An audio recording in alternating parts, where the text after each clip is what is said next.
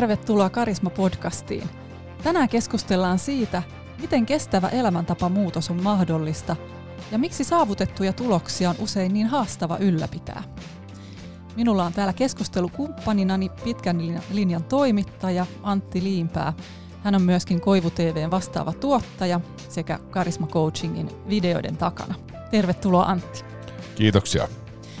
Ja Antti, sulla oli jotain kysymyksiä muutokseen liittyen. No joo, tietenkin se kaikkein tärkeä ja oleellisin on se, että miten se muutos on mahdollinen.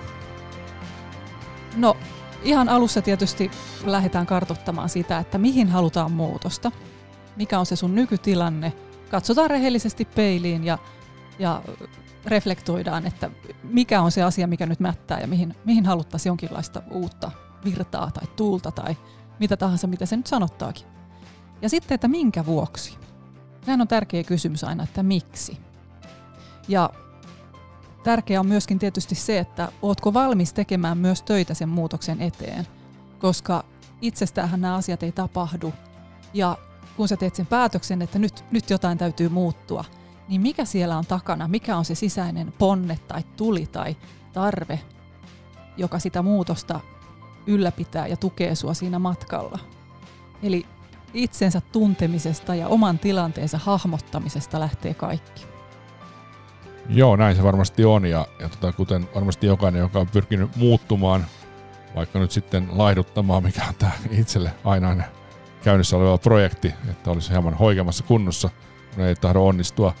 No nyt on ollut hyvä meininki ja, ja tota, on jonkun verran onnistunut, tosin takapakkiakin tullut välillä – mutta se, että millä niistä muutoksista saa pysyvän, se on varmasti sitten se toinen oleellinen kysymys tässä muutosasiassa. No se on se tuhannen taalan kysymys useasti. Eli kun se al- alkuinnostus tulee, niin sillä voimalla ja energialla, niin sillähän kaataa vuoria. Ja se kestää sen tietyn aikaa. Se kestää, sanotaanko pari kuukautta, sanotaan, että ehkä kolme kuukautta. Ja siinä on mukana myös itsekuri. Mutta määränsä pidemmälle me ei jakseta – sitä, että me ollaan laitettu elämässä jokin tosi iso palikka uuteen muotoon tai jopa poistettu ja laitettu joku muu palikka siihen tilalle. Koska lähtökohtaisesti ihmisluonne on sellainen, että me vastustetaan muutosta ja pyritään siihen, että arki olisi mahdollisimman ekonomista ja että meitä, meidän ei tarvitsisi laittaa energiaa mihinkään ylimääräiseen, vaan että kaikki soljuu omalla painollaan. Ja kun sanon, että ihmisluonto vastustaa muutosta, niin onhan se myös tietyllä lailla niin kuin egolle uhka, jos asiat muuttuu. Ö, on turvallista, että asiat pysyy samana, vaikka niissä ei olisi mitään järkeä. Että vaikka, vaikka asiat ei olisi hyvin ja, ja tosiaankin se muutos olisi se terve asia. Niin kuin sanotaan, että parempi turvallinen helvetti kuin tuntematon taivas, niin, niin tämä kuvastaa aika hyvin sitä. Mm, kyllä varmasti paljon viisautta ja, ja tota, varmaan siihen on olemassa sitten jonkinlaisia työkaluja valmentajalla, että miten, miten sitten siinä muutoksessa onnistuu. Onko jotain semmoista, mitä voit tässä paljastaa? No joo, aika tärkeä on muutosta tehtäessä se, että ensin tarkastellaan sun arvoja ja uskomuksia. Eli mitä sä ajattelet itsestäsi tällä hetkellä suhteessa siihen asiaan, jonka sä haluat muuttaa. Ja jos ne asiat, mitä sä haluat muuttaa, on sun arvojen mukaisia, niin niitä on helpompi muuttaa. Ja silloinhan, silloinhan toki niin kuin tätä koko muutosprosessia on tukemassa sun omat arvokäsitykset. Ja sitten kun puhutaan uskomuksista, niin, niin siellä on esimerkiksi sellaiset asiat, joita meihin on pitkin lapsuutta iskostettu ikään kuin postit lappuja, että sä oot tällainen ja tällainen ja tuollainen – tai että sä et pysty tuohon tai tuohon. Ja, ja siellä on erilaisten auktoriteettien, esimerkiksi vanhempien, opettajien, sisarusten, kavereiden ää, sanomia asioita, jotka me ollaan otettu totena. Tai sitten siellä on asioita, jotka meihin on ikään kuin iskostuneet totuudellisina sellaisessa tilanteessa, jossa on ollut joku iso tunnekokemus. Me voidaan myös aikuisena ottaa vastaan vääränlaisia uskomuksia tai meille haitallisia uskomuksia semmoisessa tilanteessa, jossa on hyvin vahva tunnekokemus. Ja nyt siis, jos sulla on joku rajoittava uskomus, jota sä et tiedosta, yleensä nämä on alitajuntaisia. Jos uskomus sanoo sulle, että että tämä ei ole mahdollista, sä et pysty tähän, sä et uskalla, tai sä oot tuomittu ikuiseen epäonnistumiseen, niin silloin se on aika vaikea saada pysyvää muutosta, jos sulla sisäisesti joku asia on sitä vastaan. Eli me lähdetään silloin kartottamaan niitä uskomuksia ja nostetaan niitä pintaan. Ja tämä on hirveän kiinnostavaa ja hedelmällistä työskentelyä. Että nämä uskomukset on oikeastaan mun lempilapsia. Et niiden kanssa on niin, niin mahtava työskennellä. Ja sitten kun tajuaa jonkun, että hei mä oon koko ikäni ajatellut näin. Ja tämmöinen ajattelumalli on ollut siellä mun selkärangassa ja vaikuttanut siihen, että mä en ole esimerkiksi uskaltanut hakea sinne ja sinne työpaikkaan tai, tai kouluun tai mihin tahansa. Tai en ole uskaltanut unelmoida, että voisin joskus olla jotain, mitä, mitä niin kuin syvällä sisimmässäni haluaisin. Niin sitten kun se laukastaa, se tuodaan esiin, niin sittenhän se menettää merkityksensä. Sen kanssa työstetään ja oikeasti katsotaan, että hei, että kyllähän sä voit tehdä näitä asioita. Tietysti realismi pitää olla. Se, minne me ollaan synnytty ja minkälainen keho meillä on ja, ja, ja kaikki muut asiat tietysti niin kuin mukana, ettei me nyt vaan lähetä yhtäkkiä laittaa kaikkea uusiksi. Et kaikkien ihmisten ei, ei tarvi, jos he haluaa jotain elämässä, jotain radikaalia muutosta, parempaa elämää, niin kaikkien ei tarvi muuttaa balille ja lopettaa työntekoa. Me saadaan nämä ihan tavallisessa elämässä myös, kun me panostetaan niihin asioihin, jotka ravitsee meitä ja, ja jotka saa meidät voimaan hyvin. Mm, mielenkiintoista ja huomaa, että on tota intohimoa tähän aiheeseen. Onko, onko, onko havainto oikea? No on kyllä intohimoa ihan niin kuin omasta kokemuksesta huomannut sen, kun on itse tutkiskelua tehnyt ja, ja juurikin tätä, tätä harjoittelua tunteiden kehon ja, ja sitten tämän niin kuin ajattelun ää, työstämisen kautta, niin huomannut, että siinä on tapahtunut paljon muutosta ja miten elämästä on tullut helpompaa. Ja sitten sama mä oon huomannut mun asiakkaiden kanssa, että kun heillä aukeaa joku, joku lukko sieltä, niin kuinka se elämä saattaa muuttua, että kuinka he, heidän jo, jo sen niin kuin olemus muuttuu, että silmät sädehtii ja he huomaavat, että ei hitsit, että eihän mun tarvi elää näin, jos tämä ei ole mulle hyvä juttu. Että mulla on vapaus ja vastuu muuttaa se asia.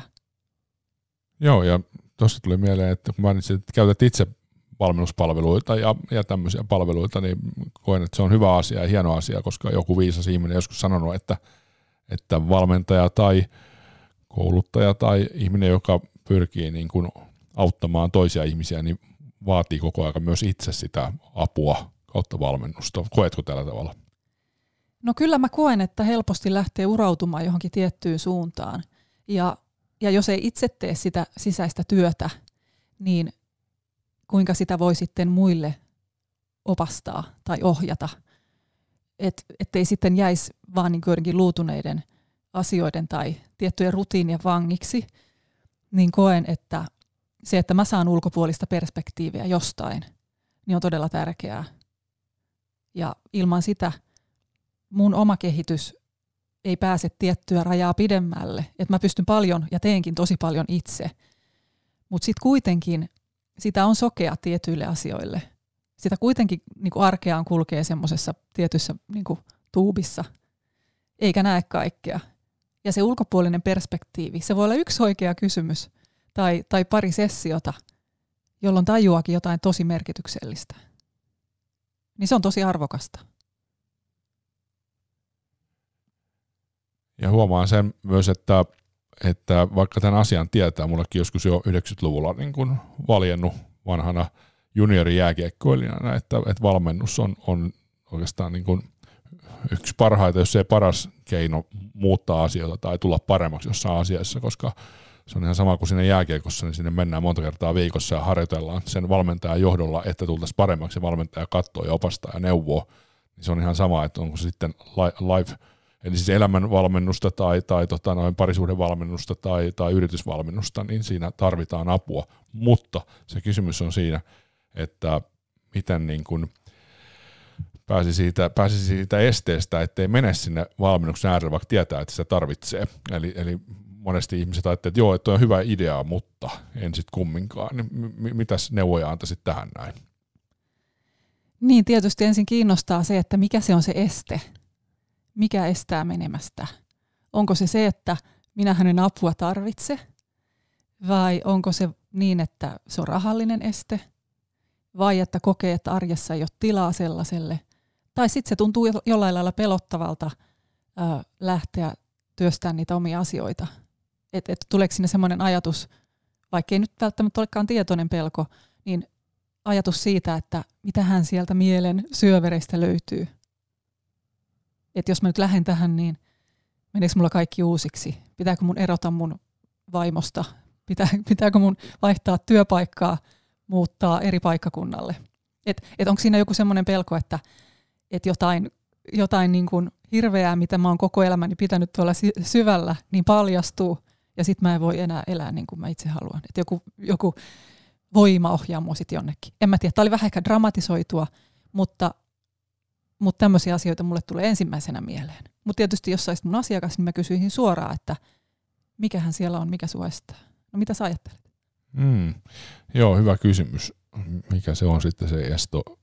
Ehkä se on tässä meikäläisen tapauksessa eniten se ajan puute, että tuntuu, että ei ole niin aikaa, aikaa sitten keskittyä siihen ja sitten toisaalta, että että on vähän semmoinen itsepäinen jäärä, että ajattelee, että kyllä tässä nyt itse pärjää. Mutta täytyisi varmaan kokeilla niin kuin ihan tosissaan ja sitoutua siihen hommaan ja katsoa, että muuttuuko asiat sitten siihen suuntaan, mihin haluaa, koska mä koen hyvin voimakkaasti, että, että elämässä muutos on pysyvää ja ihminen ja koko maailmankaikkeus on rakennettu silleen, että se koko ajan pyrkii menemään eteenpäin, koko ajan niin kasvua ja kehitystä, vaikka se tuntuu ahdistavalta, puhutaan talouden kanssa siitä, mutta niinhän se on, että puut kasvaa, kasvit kasvaa, elämät kasvaa, ihmiset kasvaa ja vanhenee ja näin. Se muuttuu koko aika. Et se muutos on niin pysyvää, mutta sitten olisi hyvä, että se olisi hallittua. Koetko, että valmentaja voi sitten siinä hallinnassa auttaa? No kyllä. Ja toi, mitä sanoit muutoksesta, niin sehän on tosi tärkeä havainto, että ihminen ei, ei pysty jäämään siihen, missä hän on, koska solut muuttuu koko ajan. Meidän ympäristö muuttuu, meidän keho muuttuu, niin miksei yhtä hyvin – annetta sen mielen muuttua ja kehittyä. Ja sitten kun sanoit tuosta, että ei ole aikaa, niin siinä voitaisiin valmentaa sitä sun aikakäsitystä. Ymmärrän hyvin sen, ihmiset on tosi kiireisiä ja koetaan, että ei ole aikaa. Tai sitten jos olisi aikaa, niin sitten ei ole jaksamista. Mutta sitten on mahdollista myös integroida se siihen arkeen valmennus niin, että se ei veisi hirveästi aikaa. Että on mahdollista esimerkiksi tehdä puolen tunnin sessio – silloin, kun ajat esimerkiksi puolen tunnin matkan kotiin ja keskustella siinä valmentajan kanssa. Ja sitten valmentaja voi antaa sulle sellaisia tehtäviä, joita sä voit integroida siihen arkeen, joita sä teet niiden arjen rutiinien kanssa, niiden mukana, ilman että taas kerran vaadittaisiin sitä itsekuria, että no nyt mun pitää toteuttaa tämä kotitehtävä tai miettiä tätä tai tehdä, tehdä joku muu asia, mitä on sovittu. Ja siitähän tulee tietysti paineita ja esteitä sen muutoksen kanssa. Mutta vastasinko sun kysymykseen? Musta tuntuu, että siinä jäi vähän jotain vielä vastaamatta. No kyllä mä nyt niin sain, sain idean ja, ja tota, varmaan siinä tärkeää olisi se, että vaan niin uskaltautus lähteä liikkeelle ja kokeilla. Siihen liittyen, niin miten, miten sun valmennuspalveluita voi, voi niin kuin saada itselleen ja onko jotain just semmoista mahdollisuutta, että voi niin kokeilla, että olisiko tämä nyt se oma juttu, ettei siinä ole mitään hirveän isoa riskiä vai, vai miten sä oot paketoinut sun palvelut? No ensin tietysti kannattaa varmistaa, että olisinko mä oikea henkilö valmentamaan sua. Ja minusta kannattaa lukea mun verkkosivuilla, jotka on siis www.karismacoaching.fi. Ja siellä mä kirjoitan blogia ja siellä aika paljon mun ajatuksia juurikin arvoista, uskomuksista, läsnäolosta ja yleensäkin mun valmentamiseen ja, ja omaan taustaani liittyvistä asioista. Eli se valmentajan, valmentajan ja asiakkaan välinen kemia on tärkeä ja se, että asiakas kokee, että hän tulee kuulluksi. Ja sitten mulla on uusille asiakkaille ilmainen 20 minuutin sessio, jossa käydään läpi ne asiat, joihin kaipaat valmennusta ja joihin haluat tukea valmentajalta. Ja kyseessä voi olla, juurikin nyt puhutaan muutoksesta, mutta teen myös noita esiintymiskoulutuksia ja valmennuksia. Eli jos kaipaat esiintymisjännitykseen tukea tai enemmän vahvuutta siihen kommunikaatioon, vuorovaikutukseen – ihmissuhteisiin, tunteisiin, keho-mieliyhteyteen, niin siinä 20 minuutin aikana ehtii jo aika hyvin käydä läpi ne sulle tärkeät asiat ja ne asiat, joihin sä kaipaat muutosta. Ja sitten asiakas kuulee sen, että olenko mä hänen tyyppinen valmentaja ja sitten voidaan suunnitella sitä jatkoa. Eli mun verkkosivuilla on yhteydenottolomake, niin, niin sieltä voi laittaa viestiä. No niin, varsin mielenkiintoista ja, ja tota noin tosiaan yhteyden saa sitä, sitä kautta. Ja tähän loppuun vielä toivoisin, että kertoisit kolme napakkaa vinkkiä siihen, että miten se muutos olisi omassa elämässä mahdollinen. No aloitetaanpa siitä, että on tärkeää, että perustarpeet on kunnossa. Muutosta on vaikea toteuttaa, jos olet väsynyt, nälkäinen tai muuten elämäntilanne on sellainen, että ei vaan jaksa nyt ottaa mitään uutta siihen. Eli kun olet tasapainossa, huolehdit hyvästä ruokailusta, liikkumisesta, unesta, niin silloin se on hedelmällinen tilanne saada sitä muutosta. Ei se ole välttämätön, mutta jos se on mahdollista, niin niihin kannattaa panostaa joka tapauksessa, koska se auttaa tasapainoisen elämänhallinnan saavuttamisessa. Ja sitten toinen on se, että älä aloita liian isoilla askelilla. Koska jos me haukataan liian iso pala kerralla, niin se on tosi haastava ylläpitää. Eli baby steps. Ja kolmas on se, että jos mahdollista, niin pyydä ympäristön tukea. Eli ne lähimmät ihmiset, perheenjäsenet, ystävät, sukulaiset, työkaverit, jos ne on sun tukena, niin se on valtava voimavara tässä muutoksessa. Nämä on ne asiat, mitkä mä nyt ensimmäisenä nostasin täällä kolmen tärkeimmän joukkoon. Hienoa, kiitoksia. Hei, kiitos paljon Antti, kun tulit vieraaksi. Ja kiitos kaikille Karisma-podcastin kuuntelijoille ja toivotan oikein ihanaa kevättä.